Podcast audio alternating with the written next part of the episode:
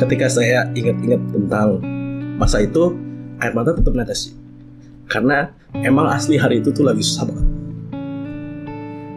Dan uh, memang ketika saya dibilang begitu ada bolam lampu di atas kepala saya ting gitu tiba-tiba kan. Gue nggak boleh nyusahin orang tua gue lagi gitu.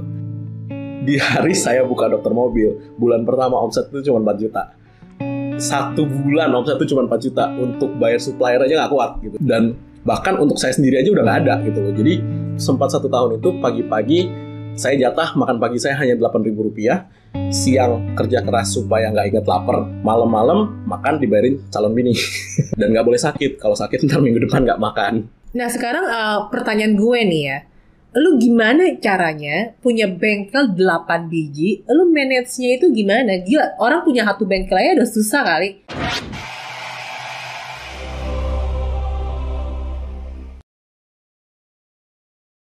Guys, jumpa lagi dengan Christina di channel YouTube Christina Lee. Kali ini gue kedatangan tamu spesial namanya Lung Lung. Lung Lung ini yang punya dokter mobil, bengkel dokter mobil. Nah, jadi gue pengen, gue juga bingung nih mau intro lo gimana. Yang pasti nih ya, itu tuh dokter mobil ini ya, itu bener-bener boom banget, di mana-mana tuh ada. Dan bahkan ini menurut gue tuh satu-satunya bengkel yang goes online. Jadi banyak lu bayangin ya, kayak gue ke Gading ada outletnya, gue ke Serpong ada outletnya, gue ke Bintaro ada outletnya. Dan lu gak akan kebayang kalau yang punya tuh masih semuda ini gitu loh. Servis AC rusak ya ke dokter mobil. Tune up mobil ya di dokter mobil.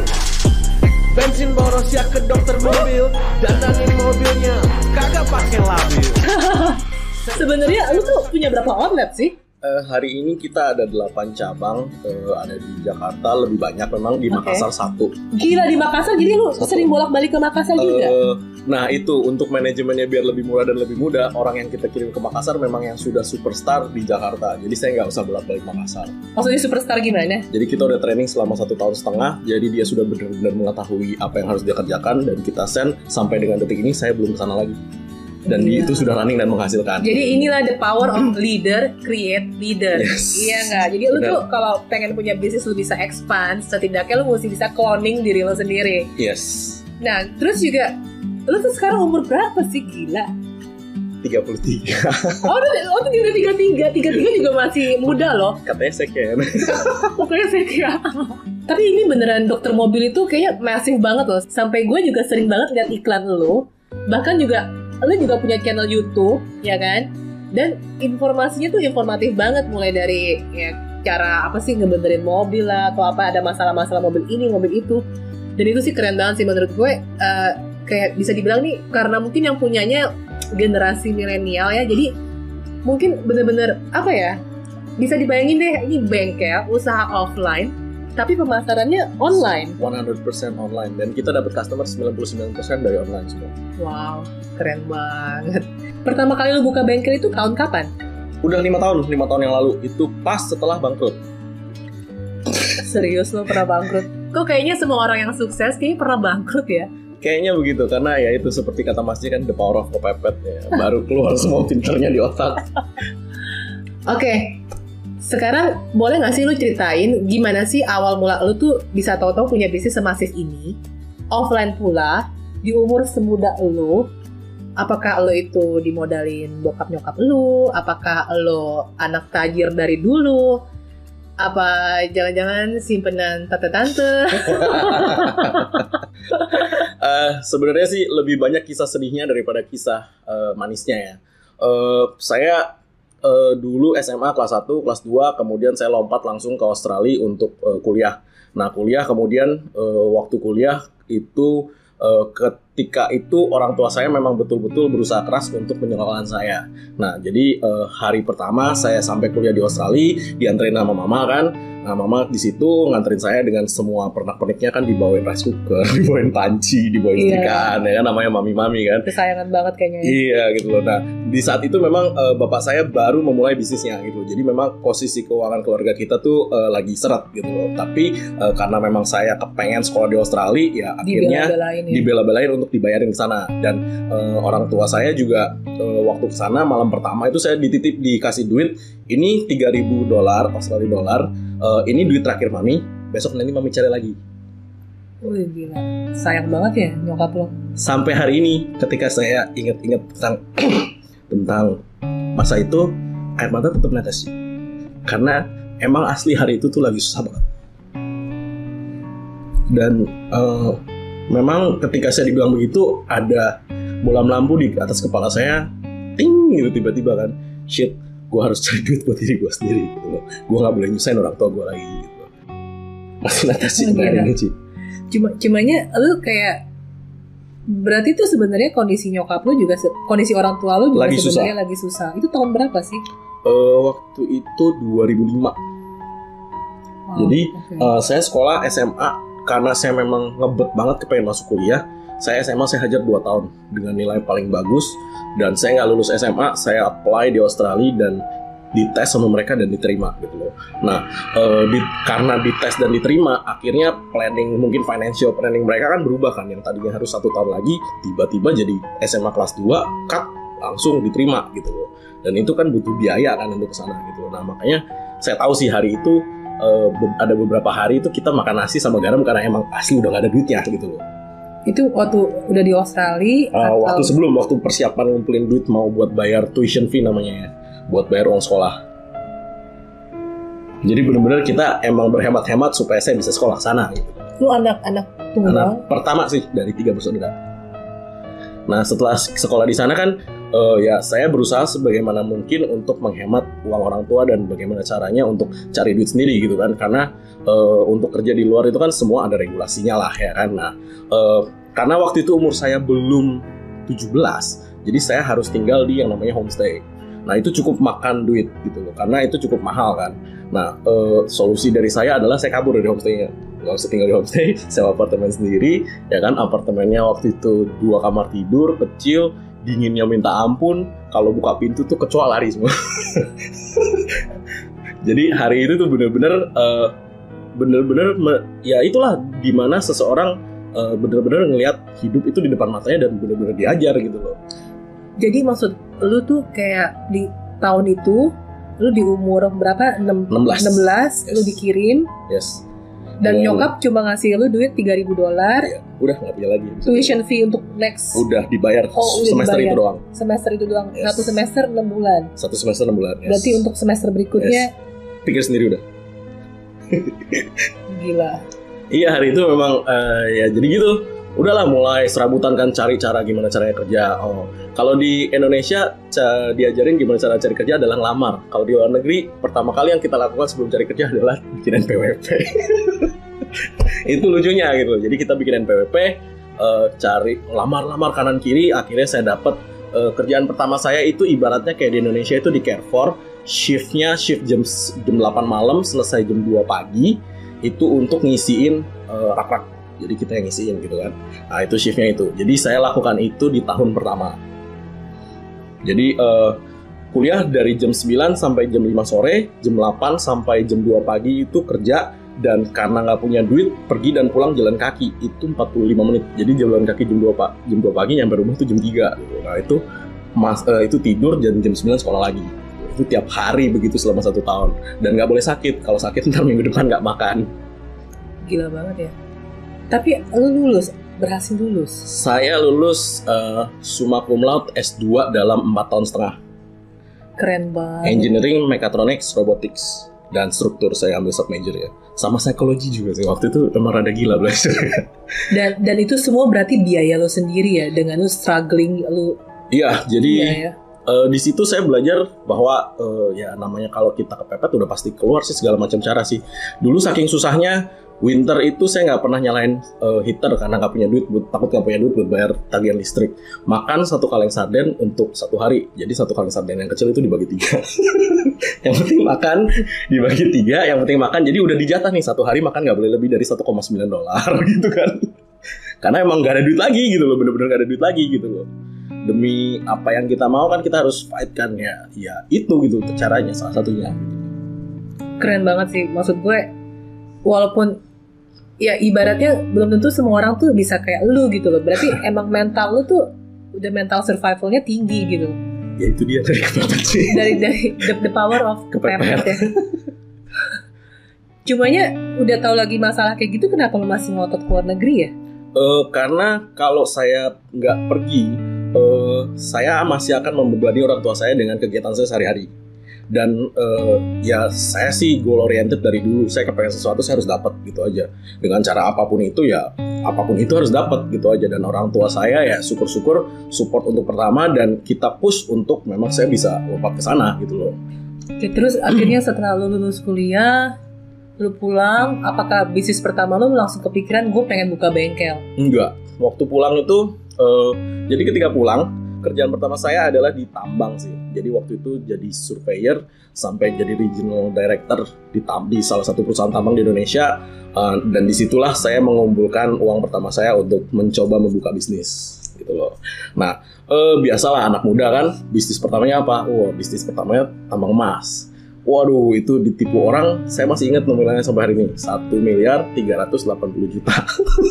Gila. itu ketipu orang bang langsung abis bis total sama sekali abis duit gue tinggal 1,8 juta di bank di mana bulan depan gue harus ada bayar cicilan apartemen 22 juta tapi bentar, tapi eh, apakah lu pas ditipu ini meninggalkan hutang atau emang Enggak. duit lu lenyap? Untungnya duit gue Oke. sendiri pribadi lenyap karena eh, balik lagi saya orang engineering bukan orang finance. Saya nggak ngerti caranya berhutang jadi saya tidak mau berhutang gitu aja. Karena memang saya nggak ngerti gitu loh takut kejerat ya. Terus akhirnya lu gimana gitu setelah itu? eh jadi posisinya hari itu tuh saya memang udah planning untuk merit ya kan kemudian eh, Di tahun itu? di tahun itu. Jadi saya harus postpone meritan saya selama enam bulan karena emang asli nggak punya duit. Dan dari situ saya coba kontak semua teman-teman saya. Saya ngomong ke mereka bener-bener, eh bro, sorry, gua lagi nggak punya duit hari ini, abis ditipu orang. Lu bisa nggak bantuin gua ada kerjaan apa pun itu gua kerjain. Nah, Kenapa kenapa lu gak kepikiran balik kerja lagi? Eh, Gajinya lumayan kan lu kerja di tambang? gede, gede, gede. Iya. Gajinya gede, bukan lumayan lagi gede. Tapi eh, ketika saya sudah berkomitmen, saya udah nggak mau jadi karyawan lagi ya, saya jalani komitmen itu. Karena waktu itu saya pikir eh, sama aja gitu loh. Saya masuk, saya masuk jadi pekerja lagi, itu akan membuat menyita waktu saya minimal lima tahun lagi gitu. Kalau saya coba sendiri, we don't know what will happen gitu loh. Dan yang kepikiran hari itu jujur cuma teleponin teman-teman satu-satu, teleponin satu-satu. Lo ada kerjaan nggak? Ada kerjaan nggak? Sampai Oh. pernah syuting syuting iklan pakan ternak pernah Lu jadi bintang iklan Iya. ya? Keren. terus eh, ngerjain apa ngerjain oh, pokoknya banyak dah oh, itu kerjaan serabutan yang penting bisa buat bayar cicilan apartemen waktu itu Terus lu dikasih kerjaan apa yang yang berhubungan dengan skill lu? nggak ada jadi nggak ada yang berhubungan dengan skill gue cuman memang karena teman-teman ini tahu emang lagi susah dan saya nggak pernah mau minjem duit sama mereka ya udah saya minta tolong beneran minta tolong lo ada nggak kerjaan apa? Oh ada nih tolong dong lo bikinin gue ini. Ya udah gitu loh. Bikin gimana caranya bikin itu dikasih cash bikin itu dikasih cash. Nah, sampai ketemu eh, partner saya yang hari ini namanya Ricky eh, itu dia ngajakin saya eh kita buka bengkel yuk gitu loh. Konsepnya gini gini gini gini Waktu itu si Ricky udah punya bengkel. Waktu itu si Ricky punya toko eh, eh, aksesoris mobil dan dia memang sudah eh, udah jalan aksesoris mobilnya gitu loh. Nah, abis itu kita mau buka bengkel ya kita kita kita go ahead gitu loh dengan itu. Jadi eh, buka bengkel juga dengan modal dengkul ya kan si Ricky juga hari itu abis ditip, abis kena tipu juga gitu loh. Jadi kita lagi hari itu sama-sama lagi lagi nyungsep gitu loh, bener-bener lagi nyungsep.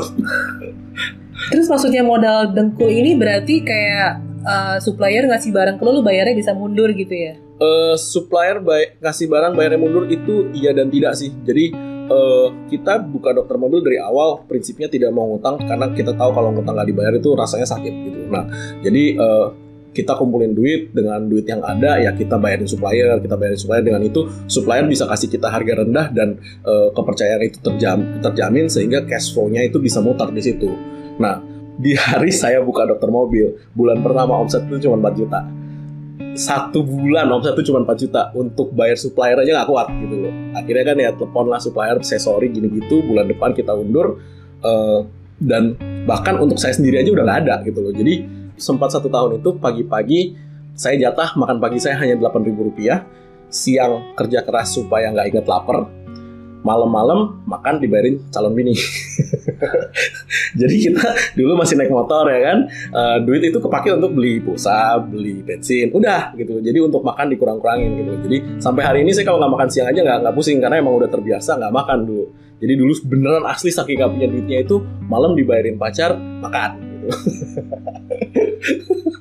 Ber- ber- berarti gini, ini kan lu berarti bisnis eh, nggak pakai modal lah kasarnya, Hmm. tapi lu setidaknya udah mesti punya lokasi dong buat outlet bengkelnya kan. yes Dan ini lokasi ini disediakan oleh si Ricky. yes karena dia udah punya toko aksesoris gitu loh jadi lah kita pakai gitu Nah terus ini bisa, lu tau tau ada supplier mempercayakan ke lu karena udah mungkin udah ada koneksi dengan Ricky kali ya yang Eh, supply barang ke Ricky. Enggak. Be- enggak juga sih beberapa memang kita kita cari ketika kita buka itu dan eh, memang supplier supplier ini kan namanya juga supplier kan pasti kan ah, mereka juga kepengen mencoba gitu kan lah ya itu kita berusaha bagaimana caranya mempertahankan kepercayaan itu gitu loh cuman sebisa mungkin memang kita bayar supplier itu tak, sebelum sampai akhir bulan jadi sampai sekarang saya jalankan bisnis dokter mobil ini semua supplier saya itu saya nggak pernah utang jadi barang masuk masuk proses dalam satu minggu keluar gitu loh pembayarannya jadi kayak balik lagi kita spesialisasi saya bukan orang finance saya nggak ngerti cara jangan utang lebih baik nggak utang kan gitu kan bayar cepetan biar nggak ke biar nggak kesandung gitu loh nanti at the end of the day-nya gitu loh Nah sekarang eh, pertanyaan gue nih ya, lu gimana caranya punya bengkel 8 biji, lu manage-nya itu gimana? Gila, orang punya satu bengkel aja udah susah kali. Kayak terus terang mertua gue juga punya bengkel. yes. Kalau yang ke Kelapa Gading jangan lupa bengkel Mega Jaya. itu punya mertua gue. Dia sendiri aja bingung kan. Kayak misalnya kalau ibaratnya bengkel itu kan ada keterikatan dengan montir kan. Mhm. Atau montirnya ntar malah uh, customer lu direbut sendiri, Yes, dia ngebenerin dikerjain di luar jam kerja yes dikerjainnya di luar jam kerja, duitnya masuk ke kantong dia nggak Yes. masuk ke lo tuh bisa. Atau tahu-tahu montirnya resign, lu juga kelabakan nyari montir baru. Maksud gue gini bengkel lo tuh human human man- Resources, managing yes. humannya itu pusing kali. Dan lu punya delapan. yes Em, itu memang melalui proses mencari jati diri pola manajemen kita terhadap uh, human resources kita. Uh, jadi dulu itu memang masalahnya sama, memang Hmm. sama lah persis lah. Uh, teknisnya kurang pinter, teknisnya terlalu pinter, teknisnya ya banyak lah. Terlalu gitu. pinter salah, Iya, terlalu kurang pinter pinter salah. salah gitu. Nah, ujung-ujungnya kita balik lagi ke uh, rasa syukur gitu. Jadi untuk memanage orang-orang ini ternyata ya, ternyata satu kita harus mensejahterakan mereka itu udah pasti. Karena Hmm. kalau mereka mikir besok makan apa, waduh itu udah gawat dah gitu loh. Itu udah pasti nomor satu itu. Cuman balik lagi kita eh, seperti yang diajarin guru saya Mas Jaya Setiabudi, kita cari gitu loh makna sukses mereka apa sih? Angka cukupnya berapa sih? Terus eh, maksudnya mereka ini kerja ini untuk apa sih gitu loh. Jadi eh, ketika mereka melalui proses rekrutmen dan proses training dari dokter mobil itu sendiri, turnover karyawan lama saya less than 3% hari ini. Wow. Jadi karyawan lama itu udah udahlah gitu loh nggak bakal ke mana-mana mau susah mau seneng dihajar semua sama mereka gitu. Jadi lu sharing profit berarti ya? Eh, iya pastilah namanya komisi tetap ada karena mereka harus dihargai sesuai dengan apa yang mereka kerjakan kan gitu kan. Nah gaji juga ada, komisi juga ada dan komisi itu sesuai dengan apa yang mereka kerjakan. Jadi itu cara saya mensejahterakan mereka. Nah tapi eh, duit itu bukan perma- bukan sumber kebahagiaan. Itu yang kita harus garis bawahi gitu loh. Nah eh, kita harus coaching mereka dengan kita tanya nih misalkan makna sukses lu tuh apa sih? Angka cukup lu tuh seberapa sih gitu loh. Nah, ketika orang ditanya makna sukses, ditanya angka cukup, orang akan berpikir bukan keluar, ke dalam. Apa sih yang gue cari dari gue kerja di sini? Gitu loh. Dan ketika mereka bilang mereka sharing, oh bos, saya kepengen punya rumah, saya kepengen punya mobil, saya kepengen punya ini, punya itu. Nah, kita harus bisa mewujudkan. Karena adalah tugas mereka memusingkan perusahaan kita. Tugasnya mereka itu musingin perusahaan. Tugasnya kita itu musingin mereka. Jadi kebutuhan mereka itu kita harus gimana caranya supaya kita bisa mewujudkan itu. Jadi makna sukses itu juga ditanya sama guru saya Mas Jas Budi dan mungkin baru hari ini saya ngomong ke publik makna sukses saya itu apa gitu. Dulu mungkin wah namanya abis bangkrut ya punya sumpah serapah nanti kalau gue udah ada duit gue udah ada ini itu gue akan beli mobil Eropa warna putih gue akan parkir di depan rumahnya gue gas bla, ada lah itu kan sumpah serapahnya Ya, ya kan? wajar lah ya. wajar lah gitu. Seiring berjalannya waktu I make that happen gitu. Jadi apa yang kita ngomong kita harus wujudkan. Kenapa? Karena itu it's good for our internal gitu ya kan? Ya, internal psychology. Tapi what you do with it itu kan harus dikontrol dengan yang namanya adab ya kan? Betul. Nah, ketika saya udah berhasil dan saya udah beli itu, saya mikir lagi, bego ya gue. Selama ini drive gue cuma itu doang, cuma hate gitu loh. Bagaimana caranya membuat hidup tuh lebih berarti dengan target-target kita, tapi dengan drive yang bener gitu loh. Akhirnya, ya itu ditanya sama Mas J, angka makna sukses itu apa sih? Baru mikir, shit, angka sukses gue tidak diukur dengan uang gitu loh, tidak diukur dengan pencapaian. Angka sukses, eh, makna sukses saya hari ini di mana karyawan saya bisa WhatsApp saya dia mereka lagi di dalam mobil yang dia beli foto selfie sekeluarga bos thank you ya hari ini saya sudah berhasil beli mobil untuk ngajakin uh, keluarga saya piknik ke mana nah, itu angka sukses saya Gila keren banget. jadi apa yang saya bikin bisa berguna bagi orang lain itu lebih penting daripada oh gue punya 8 bengkel gue punya 12 bengkel shit it's only money dude gitu loh Yep. gue bisa cari gitu loh besok Yep. kan Yep. cuman kalau ketika anak buah kita atau karyawan kita yang frontliner ya dia bisa WhatsApp pribadi ke saya dengan mengirim foto selfie-nya. Bos thank you lo bos udah kebeli. Bos thank you lo bos Eh, cicilan rumah saya bulan ini udah kebayar gini gini saya udah berhasil punya rumah gini gini gini walaupun apa pun itu bagi orang lain anggap receh tapi bagi saya that's something gitu. Jadi saya bisa eh, menaikkan derajat mereka dengan bekerja untuk dokter mobil gitu. Nangis lagi. Cengeng banget ya gue kayak gini. Gila, keren keren. Gila. jadi ketika mereka mengerti makna suksesnya apa dan angka cukupnya apa, mereka bisa menaikkan taraf hidupnya. Jujur sih, gue nggak pernah kontrol absensi, gue nggak pernah kontrol anak buah, karena mereka sudah bekerja berdasarkan hati nurani. Apa yang mereka kerjakan sudah ada guideline-nya. Kenapa di Indonesia kental dengan agama? Itu aja udah cukup sebenarnya. Udah dijarin kan dari kecil gitu kan, right or wrong gitu kan. Yang benar gimana? Nah, masalahnya kita tidak cukup menggugah hati mereka. Gitu. Ketika kita menggugah hati mereka, laporan hanya sekedar laporan. Mereka akan penuhi. Tapi mereka kerja sendiri. Gue gak pernah pusing sih gue gak pernah pusing tuh. Kok ini problem begini? Tidak pernah. Lu percaya gak percaya? Semua bengkel saya itu mereka jalani berdasarkan hati nurani. Nah tapi downside-nya ketika saya rekrutmen susahnya bukan main. Untuk mencari orang-orang yang seperti ini not easy. Dari 100 pandang satu saya punya satu eh, menti ya Eh, ibaratnya anak didik lah gitu loh. Uh, Saya ngomong di sini cuma jangan dilaporin di Depnaker ya. Umur 16 tahun. Eh, pertama kali itu ibunya datang ke rumah saya karena ibunya memang kenal sama saya. Eh, bapaknya gagal ginjal dan udah harus eh, dialisis seminggu dua kali. Eh, ibunya ke rumah saya dia bilang eh, kok butuh eh, anak saya lagi masuk SMA butuh uang untuk beli laptop. Saya langsung ngomong sama dia, Ci, eh, saya nggak akan kasih uang untuk beli laptop. Tapi kalau anak cici memang mau, saya bolehkan dia kerja part time di dokter mobil Sabtu dan Minggu saya gaji. Ya ibaratnya uang angpau lah ya, jangan bilang gaji lah ntar gue diomelin lagi ya kan. Nah, eh bayangin sih hari itu anaknya umur bukan 16 lah ya, 16 kurangin 2 lah ya.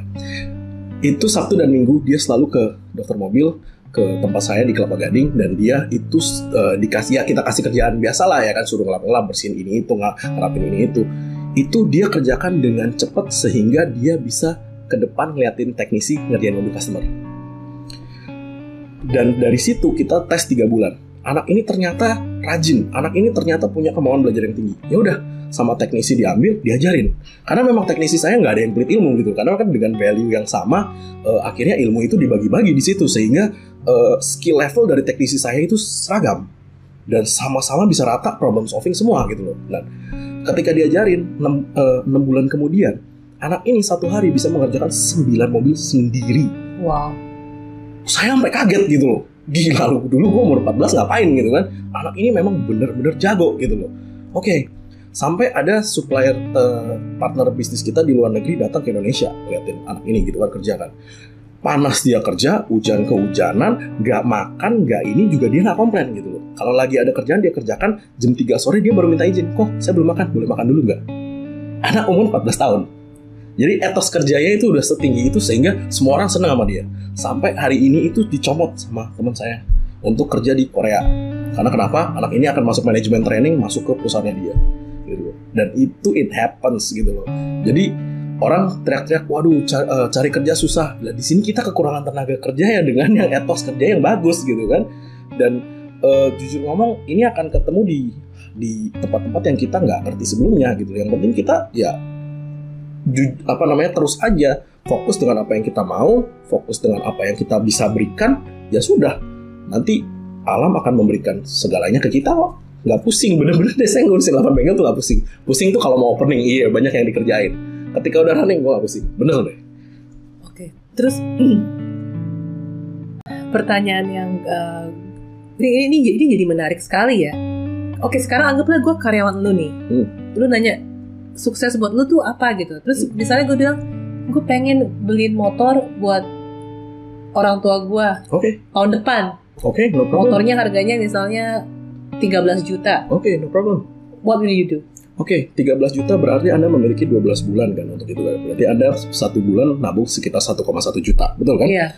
Nah, Anda menabung 1,1 juta satu bulan, apa yang harus Anda lakukan untuk mendapatkan 1,1 juta itu? Oke, okay? saya bisa berikan produk-produk dengan komisi yang bagus untuk Anda jual. Nah, saya bisa berikan ilmu cara jualannya ke customer itu seperti apa, sehingga menjual tanpa membual ketika kita uh, ini ada hubungannya dengan konsep rezeki ya. Ini juga saya trainingkan ke semua karyawan saya konsep rezeki itu. Rezeki ya bukan rezeki kita jangan diambil. Apalagi kita menjual untuk menipu. Waduh, itu pasti muntah lagi duitnya. Jadi kita hanya mengambil rezeki yang memang porsi kita sehingga kita menawarkan produk yang memang kepake dan berguna bagi dia. Nah, ketika itu didapatkan dan customer membayar, rezeki itu 100% punya kita. Ketika kita sudah menjelaskan itu dan memberikan toolsnya bagaimana caranya orang itu jualan, ya udah satu bulan kamu tinggal jualan berapa piece untuk mencapai 1,2 itu dan duit itu kamu titipin ke saya supaya saya tabungan biar pakai gitu loh. Problemnya orang kan nanti kan wah kepake buat ini, kepake buat itu gitu loh. Jadi uh, memang kita satu orang itu harus spend minimal ya orang-orang terdekat kita ya kayak misalkan manajer-manajer kita atau supervisor kita satu minggu itu 20 menit untuk talk about this gitu loh. Talk about what their dreams are. Maksudnya uh, mimpi-mimpi mereka itu apa sih? Apa sih yang lu mau gitu loh? Dan bagaimana cara kita mewujudkan apa yang mereka mau itu? Dia dengan tentunya imbal balik lah, nggak mungkin kan kita kasih gratis kan gitu aja kan? Dengan begitu kan apa yang dia miliki menjadi lebih bermakna dan apa yang kita buat juga dia mengerti apa sih uh, intinya dia kerja itu untuk apa sih gitu loh. Ketika itu jangankan cuma motor 13 juta, karyawan saya udah mungkin sekarang mencapai angka 60% udah punya rumah sendiri semua. Cicil sendiri semua, walaupun masih nyicil ya. Dan itu memang yang saya wujudkan. Dan untuk karyawan-karyawan yang memang punya problem di pengeluaran, saya pindahkan tempatnya dan saya target mereka. Kamu tahun ini harus udah DP rumah. Gimana caranya? Biasanya mereka punya problem di pengeluaran karena dekat sama keluarga. Ya, itu pengeluarannya aneh-aneh tuh. Comot pindahin cabang lain agak jauh dikit sehingga ketemu keluarga seminggu dua kali, seminggu tiga kali. Nah di situ mereka bisa nabung. Percaya nggak percaya? dan mereka kerja ada purpose ada tujuan gitu oke okay, gue kerja untuk ini nah, itu uh, pola manajemen memang kita cari sendiri gimana caranya. Karena ya balik lagi makna sukses saya adalah apa yang saya buat ini bisa berguna bagi orang lain. Makanya saya nggak capek-capek untuk itu. Gue salut banget sih sumpah sama lo. Baru kali ini hari ini gue ketemu sama dia dan gue beneran salut banget. Keren banget loh jadi ya it's what we do. Dengan itu kita nggak pernah pusingin bisnis kita. Yang kita pusingin adalah ini kenapa belum beli rumah sih? Ini kenapa problemnya ini ini aja sih? Gitu loh. Dan dengan begitu, mereka yang solving problem di bisnis kita. Jujur aja, tahun ini saya baru dapat ISO. ISO 9001 2015 dan itu saya nggak ngerjain apa-apa karena selama ini saya udah mencatat dan mendokumentasi giliran dikasihkan ke ISO mereka baca ini mau udah kelar pak. Keluar ISO dalam dua bulan.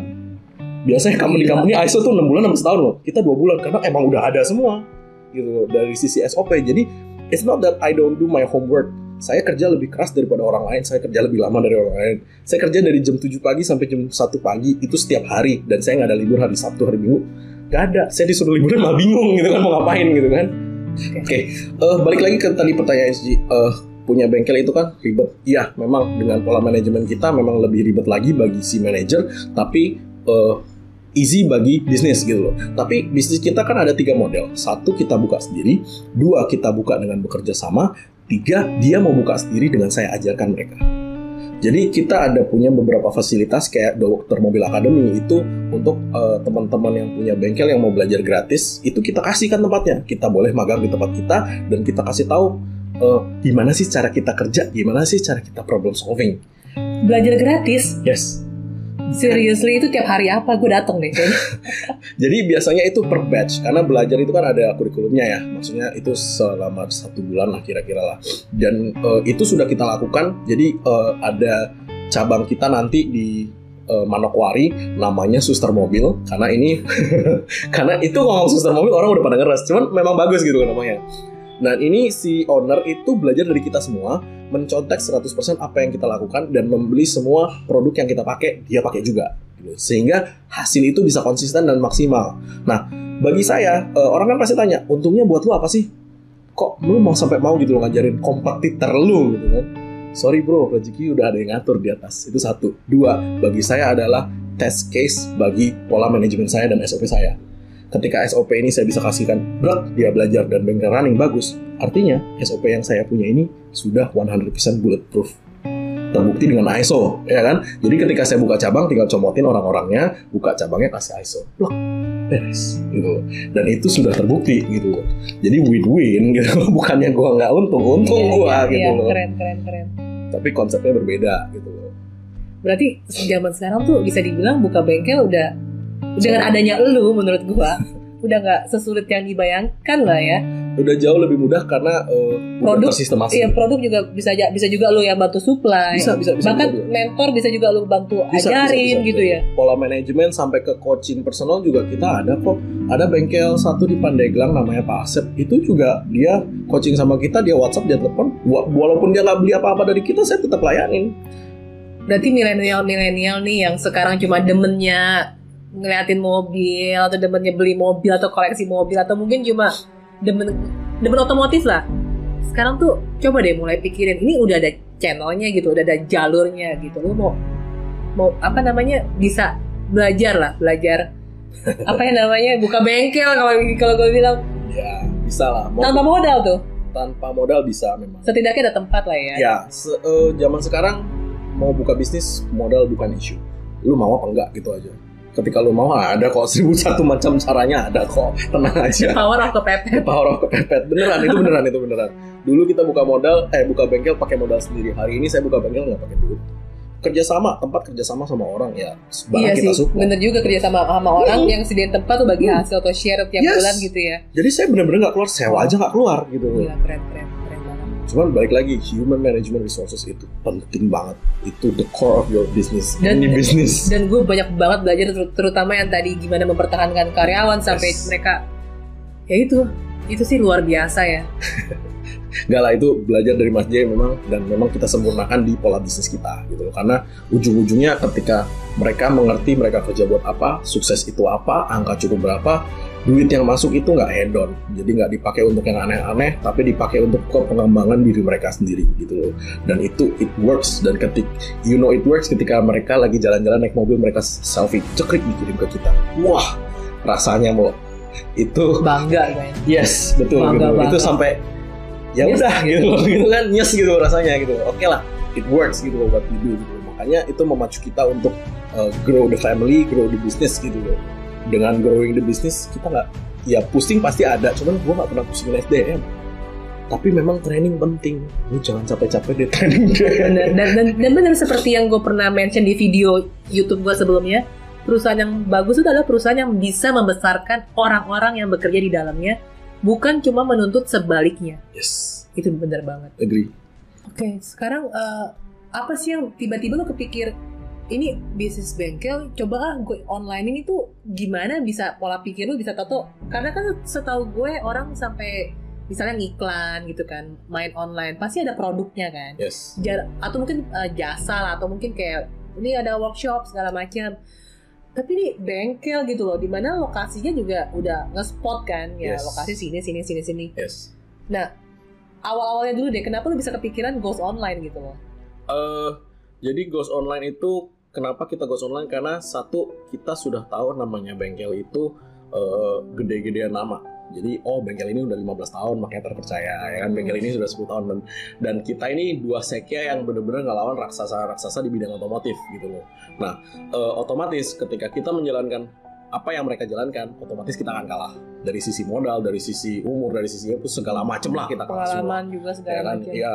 Makanya dengan itu kita mencoba satu cara goblok, satu cara gila yang Ternyata works. Iya gitu loh, It- but it works gitu kan.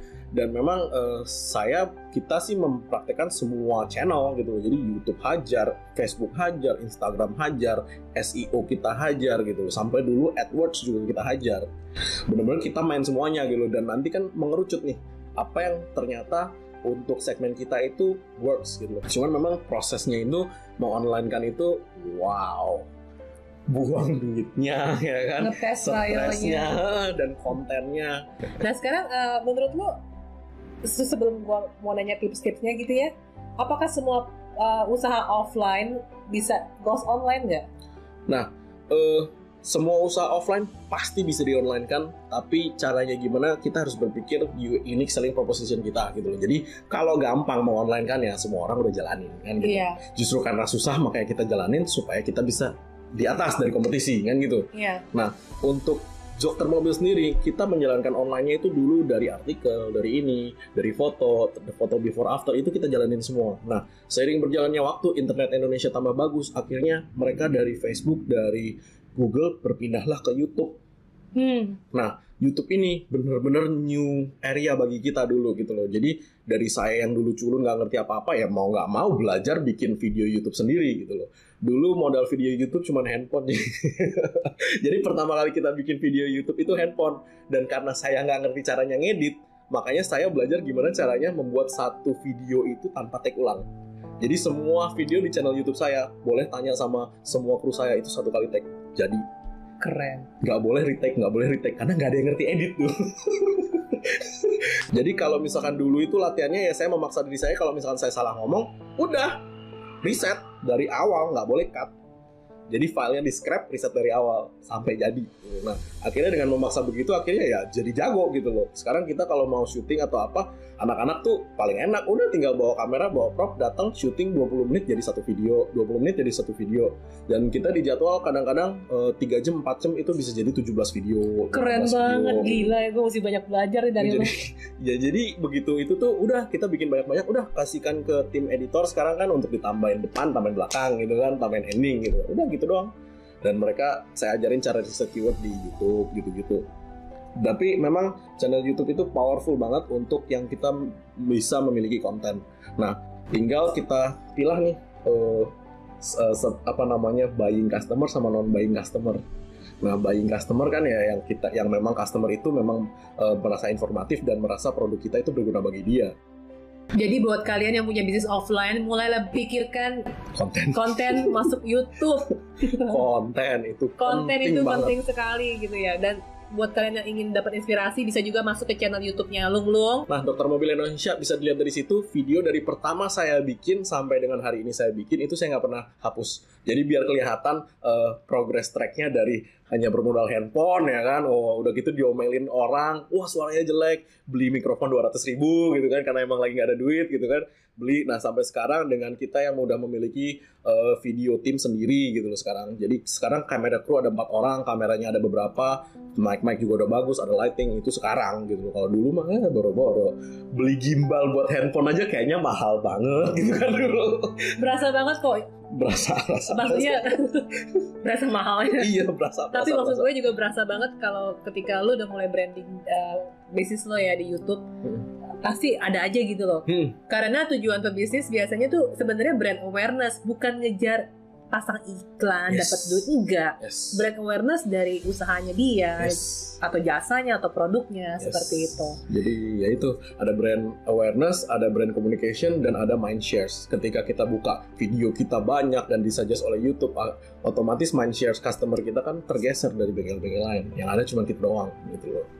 Nah, oke. Sekarang berarti saran lu apa aja sih buat yang uh, punya bisnis offline untuk goals online selain menggunakan traffic-traffic dari seperti YouTube lah, Instagram, Facebook. Langkah-langkahnya apa aja gitu loh? Oke, eh, biasanya sebanyak sih teman-teman kita yang tanya sama saya, eh, eh bro, gimana sih caranya supaya jualan itu bisa bagus atau apa gitu kan? Nah, biasanya ya pertanyaan pertama yang paling saya suka tanyakan ke mereka itulah satu, lu jualan apa sih bro? Kayak ada teman saya dari Jogja ke Jakarta ya kan, dia punya bisnis tour and travel, cewek. Saya tanyain, lu jualan apa sih? Tour and travel. "Eh, jadi jualan apa? Tiket pesawat sama jasa eh, sewa keliling-keliling dan jasa guide-nya. Oke, pertanyaan gua ketika lu bilang lu jualan itu, lu sama sebelah lu tour and travel itu bedanya apa? Hmm. Unique value lu apa? Yes, unique selling proposition gitu kan. Iya. Ketika ditanya begitu, hampir 100% nggak bisa jawab. Semua pebisnis itu nggak jelas dia jualan apa. Jadi yang dia jual itu, dia tidak menghargai apa yang dia jual, sehingga yang dia jual itu terlihat tidak berharga di mata customer. Lu kurang percaya sama produk lu sendiri gitu loh. Iya, bukan percaya sama produk ya. Gimana Iya. ya? Tidak mempositioningkan bahwa apa yang lu jual ini lebih bagus. Hmm. Nah, sampai pada kita kan ngomong panjang lebar tuh di mobil waktu itu kan ke dia di Jakarta, saya lagi jemput dia. Eh, kita ngomong panjang lebar, akhirnya berujung itu dari yang dia jualan bisnis tour and travel, jadi dia menjual eh, pariwisata emosi. Jadi eh, em- emosi apa yang ingin anda rasakan ketika holiday? Gitu. Apakah humbling experience? Apakah empowering experience? Apakah detox? Apa? Nah, jadi dia mensegmentasikan apa yang dia jual dengan ikatan emosi. Udah Keren. jauh lebih deep daripada sebelumnya gitu kan. Apa sih yang lu jual? Tiket pesawat. Ya elah, Traveloka banyak coy. Kan gitu kan? Hmm. Apa sih yang lu jual gitu loh? Oh, gue jual trip berapa hari berapa? Terus bedanya sama sebelah lu apa? Kan gitu kan? Nah, itu dia nggak bisa jawab. Dan itu betul-betul penting. Kenapa? Karena yang namanya internet marketing, tahulah yang kita hajar itu satu produk, satu jenis. Ya kan? Kenapa? Kalau kita hajar banyak, nggak kuat budgetnya. Ini namanya juga UKM ya kan? Kita hajar tuh satu produk, satu jenis. Sehingga kita harus jelas nih jualan apa. Nah, dari yang jualan tiket dan jualan tour guide menjadi jualan emosi. Lu ke Indonesia mau humbling experience nggak? Saya menjual eh, holiday humbling experience. Waduh, itu bagi bule yang grab banget tuh di kepalanya dia tuh. Oh iya ya, gue mau feel down to earth, gue mau feel appreciated, gue Keren mau banget feel... sih, iya serius. Bener kan? Jadinya Keren, keren. berubah total gitu loh. Jadi dari konsep yang hanya jualan tiket menjadi jualan emosi. Nah, jualan emosi itu tinggal dikomunikasikan ke si potensial customer. Nah, itu nomor satu. Kenapa? Banyak orang deh. Gue tanya, lu jualan apa sih? Ketika ditanya, oh gue jualan handphone. Oh gue jualan jam. Sama kayak pertanyaannya Jordan Barefoot kan, sell me this pen. Ya sama gitu kan. Emangnya lu jualan bolpen? Enggak kan gitu loh. Nah, makanya itu harus jelas. Jadi ya bukan 90% sih 100%. Gua tanya kagak ada yang ngerti dia jualan apa sebenarnya. Begitu dia mengerti apa yang dia jual, itu omset bisa naik berlipat-lipat kali. Karena apa yang dia jual itu unik, bener-bener unik dia gitu. Dan itu nggak bakal bisa dicontek. Itu nomor satu. Eh, dua, mulai create konten. Yang tadi saya bilang, eh, kita harus jelas kita jualan apa dan kontennya harus menuju ke si yang kita jual itu dan gunakan sosial media. Semua Semua, semua. semua karena kita nggak tahu nih yang cocok sama kita apa gitu loh kayak dokter mobil cocok di YouTube dan Facebook Instagram kita lagi baru mulai tapi tidak sebum YouTube atau Facebook di YouTube itu viewers bisa view bisa cuman eh, hari-hari awal ya view bisa cuman 3000 tapi yang komen bisa 800 700 gitu. Karena memang eh, kita bikin interaktif di situ. Banyak nanya banyak ini kita banyak jawab banyak yang maki-maki saya ah anak kecil kemarin sore bla bla bla nggak begitu ya terserah gitu kan. Kan yang kan yang dapat duit gua gitu kan. Gua nggak ambil pusing gitu dan jangan baperan gitu loh. Kalau YouTube-nya jelek kalau videonya nggak ada yang lihat ya udah bikin lagi yang baru kan gitu. jangan baperan gitu loh. Lu kira lu siapa gitu kan? Emangnya lu anaknya siapa gitu kan? Enggak kan? Kita kan bukan siapa-siapa yang mencoba menawarkan muka kita di depan YouTube gitu loh. Dan itu terserah audiens mau suka apa enggak gitu loh. Jadi uh, at the end of the day konten konten konten gitu loh dan konsisten kalau udah baper nggak konsisten ah males ah gue upload pertama-tama bulan pertama wah semangat 45 20 YouTube keluar 30 YouTube keluar udah gitu diet view-nya cuma segitu bulan kedua nggak boleh Jadi gue rekap nih ya. Jadi yang pertama, kalau lo udah mau mulai masuk online, setidaknya yang pertama lo mesti tahu lo jualan apa ya kan. Yes. Jangan terlalu gak ada apa lo mau, gue ada lo sama aja kayak lo ke restoran. Terus lo uh, pas ngeliat menu itu berlembar-lembar, akhirnya lo bingung kan, gue pilih yang Yes. mana ya? Akhirnya lo nanya banyak kan yang biasa lo apa sih? Yes. Gitu loh. Apalagi dan dan itu juga bagus juga buat brand awareness kayak misalnya kayak gue pengen makan hamburger, gue mungkin larinya ke McDonald atau Burger King gitu. Gak mungkin juga gue akan menunjuk satu restoran yang mungkin ada jual nasi goreng, hamburger atau jual macem-macem. Gak akan keinget di otak gue gitu. Jadi Yes. jadi dengan dengan lo punya satu brand sendiri, orang tuh jadi inget. Eh kalau gue pengen beli ini, gue larinya ke ini.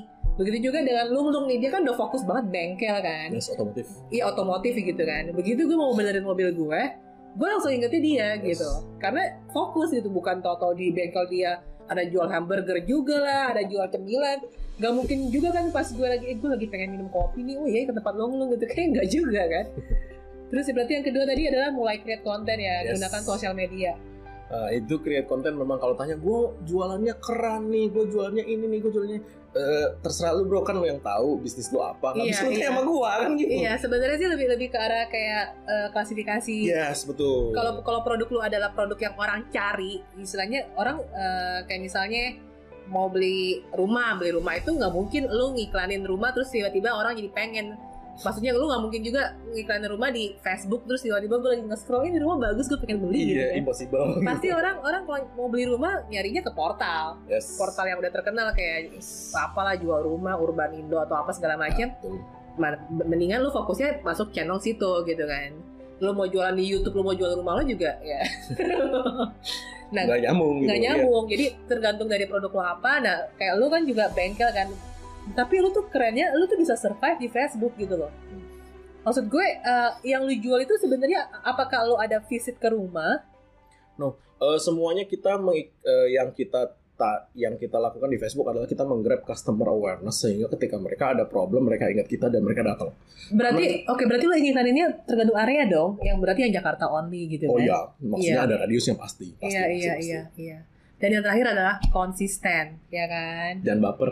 jangan baper serius jangan baper Uh, anything you want to do, just do it. Uh, kemarin baru dari Taiwan dan di, ketemu sama triliuner Taiwan. Mm, nasihat mereka, nasihat dia ke saya ya adalah orang itu butuh tahu mau jalan ke mana.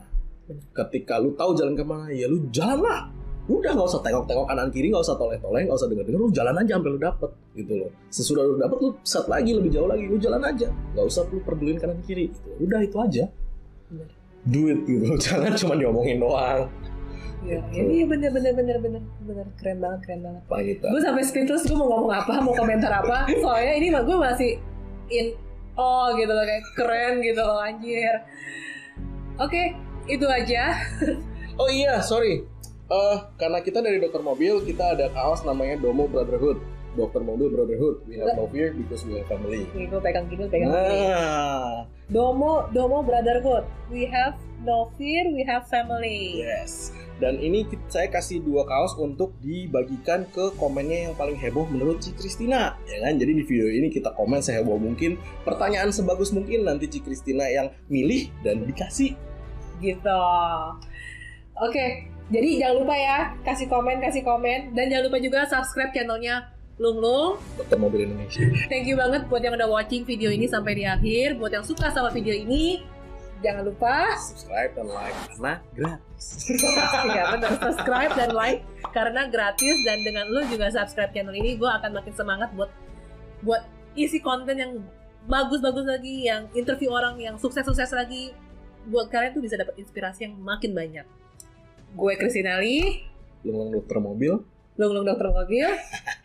Bye semua.